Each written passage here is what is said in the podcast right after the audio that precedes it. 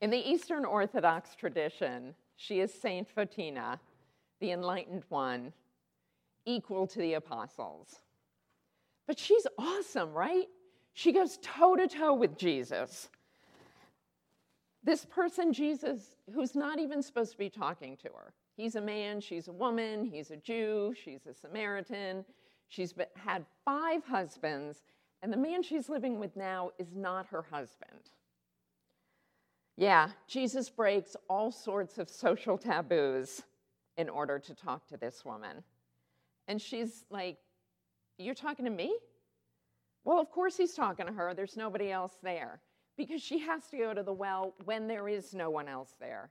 Because she is a social outcast because of her marital status, she has to go to the well in the middle of the hot day so that no one else will be there. But there is Jesus, who has carefully orchestrated this meeting, and he's waiting for her. But that's what Jesus does. He sits next to the outcast, he seeks out the lonely, he has dinner with the despised.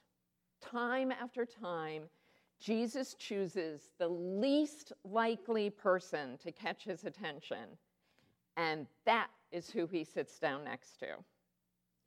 Jesus speaks to her on a really lofty level, talking about living water and eternal life. Well, yes, I want this living water, she says, so I don't have to keep on coming back here to the well. Perhaps frightened by the ramifications of what he is saying, she chooses to understand him on a very superficial level. But Jesus goes deeper. He says, Go call your husband and come back. Now, this is very clever because no matter how she answers this question, they are taking this encounter to a deeper level because Jesus is going to reveal to her that he sees her and that he knows her. We don't know why this woman has gone through, uh, endured five husbands. It's unlikely she's had four, five divorces. She was probably widowed multiple times. Maybe there was a divorce in there. But whatever the reasons, I think it's safe to say that Photina was unlucky in love. So here comes this man who's not supposed to be talking to her, engaging her on a very deep level, looking at her, knowing her, not judging her, loving her, and accepting her. And then Jesus does this remarkable thing he reveals himself to her. Yeah, we know the Messiah is coming, she says. I am he, the one who is talking to you. And she is so stunned by this encounter that she leaves her jar, which is not an insignificant thing. The jar is necessary for physical health. She leaves her jar and runs back to the people who have made her an outcast and tells them she has found the Messiah. What an incredibly generous, selfless thing for this woman to do. She goes back to the people who made her feel like dirt and says, I found the Messiah. And they listen to her and they come and they see Jesus because of her testimony.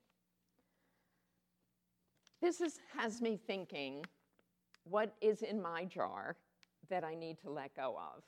And what would it take for me to leave my jar? For Photina, it took Jesus knowing her, loving her, and accepting her. But I admit that there's something that keeps me from proclaiming the love of Jesus with the same wild abandon Photina had. It, some of it's embarrassment, awkwardness, I don't know. People might make fun of me. I might get hurt. It's very vulnerable doing that. But Jesus will overcome any obstacle, racial, social, cultural, even our own indifference, to love us completely. So let's leave our jars behind and try to love each other like Jesus loves us. Let's not hoard toilet paper. Let's use hand sanitizer, but also share it with others. Let's be on the lookout for those who, because of social distancing, are even more difficult to see these days. Let's sit by the woman at the well, or at least call her on the phone, and really listen to her because she might be proclaiming the good news to us. Now, in the age of coronavirus, we have an incredible opportunity to take special care of the vulnerable members of our society. It might be just inconvenient for us, or it might be extremely difficult. It might be calling someone who lives alone and seeing if there's anything you can do for them. I have been, as I always am, so moved by how the members of this community have responded, bringing food to the needy, offering to get groceries for people, going around their neighborhoods, checking in with people, keeping our physical distance while still remaining a loving community of faith.